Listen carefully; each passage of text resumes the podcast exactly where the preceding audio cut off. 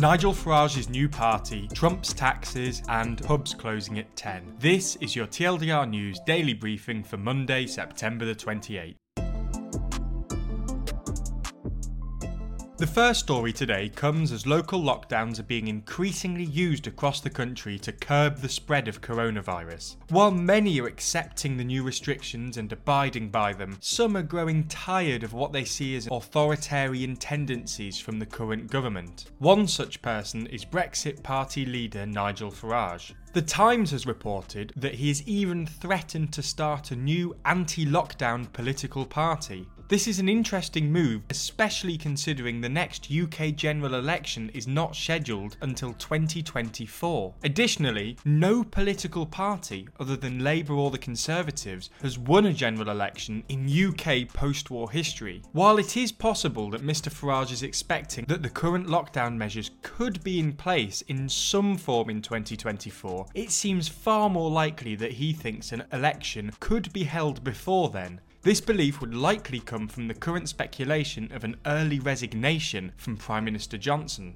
More likely still is that Mr Farage knows that the party he forms may not contest a general election anytime soon, if ever, and instead simply exists to put pressure on the Conservative government through support in opinion polls and newspaper coverage. Exactly what comes of this proposed party is, as yet, unknown. In US news today, President Trump has had his tax returns published by the New York Times. This has been huge news, as it was reported that he paid only $750 in both 2016 and 2017. In fact, over the last 15 years, it's been reported that in 10 of them, he's paid no federal income tax at all. It has been suggested that the way that the president managed to avoid paying tax in these years is by reporting losses. This is certainly not a good look for the president, as he's due to have his first presidential debate with his Democratic rival, Joe Biden, in the coming days. As the New York Times did not publish the document, the claims cannot be verified.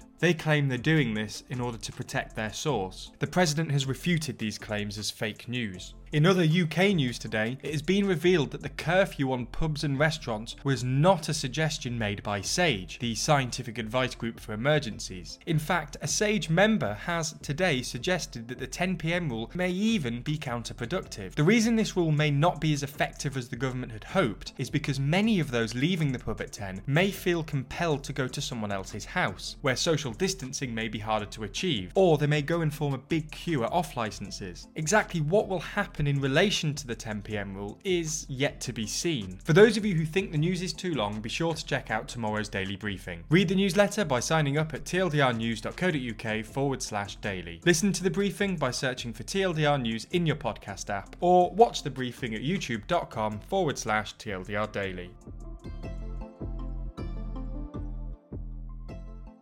The Daily Briefing is a TLDR News podcast brought to you by 326 Limited. It was written and recorded by Ben Blissett, production assistance comes from Jack Kelly, and the executive producer of The Daily Briefing is Jack Kelly. Learn more about TLDR News at tldrnews.co.uk or by searching for TLDR on YouTube, Twitter, Instagram, or Facebook.